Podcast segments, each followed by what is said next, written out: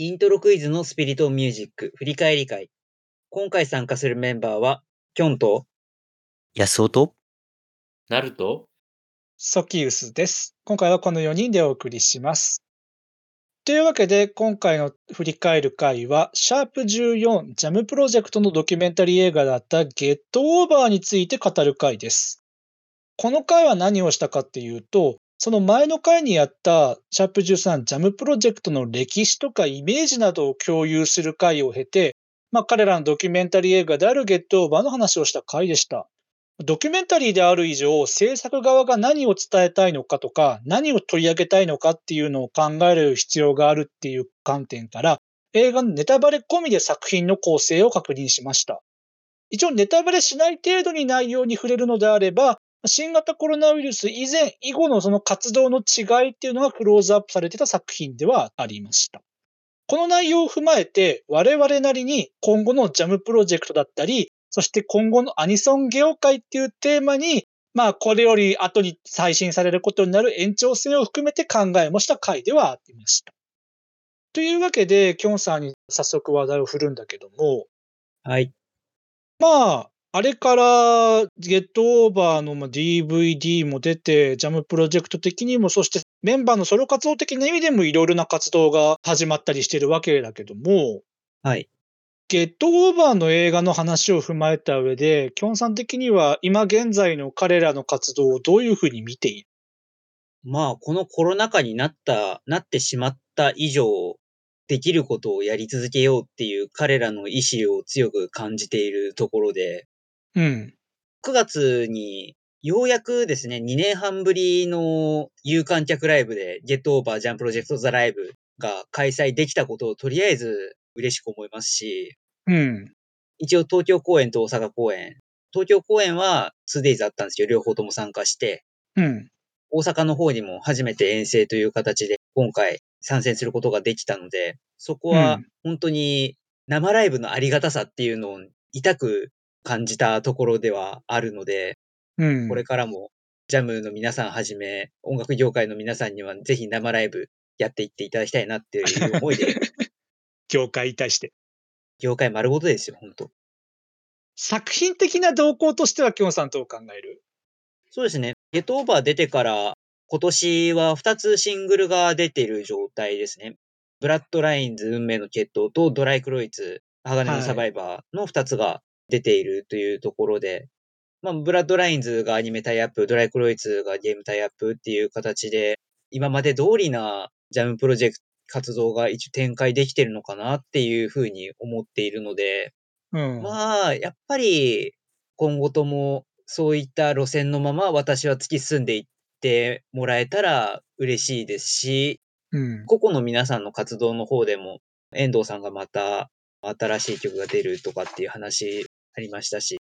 もっといろんなところでメンバー各々の活躍、それからJAMプロジェクトとしての活躍が見れたらいいなっていう思いでいますね。前の回でも自分は今まで通りかみたいな感じの話したけど、あえて言うならば遠藤さんのソロ活動のこの間出た楽曲が面白かったなっていうのはあったな。秋アニソン総決算の回にキョンさんいなかったからその話しなかったけど。ああ、そうだったんですね。作眼のアニメの楽曲。実はちゃんとまだ消えてないんですよ。聞かないとまず多いです。ちゃんとは消えてないです。あれが個人的には遠藤さんの新たな挑戦を感じたみたいなところがあったので。やっぱり挑戦っていうところで言うと本当にメンバー皆さん忘れてないなっていうところがアルバム制作とかを垣間見て思うところではあるので、ぜひ今後も挑戦しつつも今までの路線も継続しつつっていうところでうまくバランス取っていけたらいいなっていうふうに思います。個人的にはJAMの新たな路線見てみたいな。そうですね。いろんなの見てみたいですけど、今後のJAMプロジェクトで一つ期待したいのが、今までちゃんと言ってなかった気がするんですけど、うん。アニソンカバーアルバム早く出していただけませんかねってちょっと思ってるんですよ。ほう。なんかあんのそういうの？だからそういう動きが今まで全く見えてこなかったので、せっかく影山さんも奥井さんも遠藤さんもそれぞれアニソンカバーアルバム的なのを出している中で、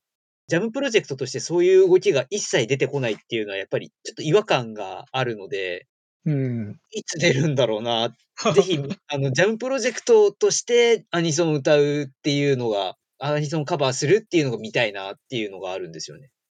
確かにゲットオーバーの話もちょっとはつながるけど、JAMプロジェクトのもともとはアニソン魂を伝えていくっていうところがあるから、そういう意味でのカバーアルバムっていうのは期待確かにしてみたいよね。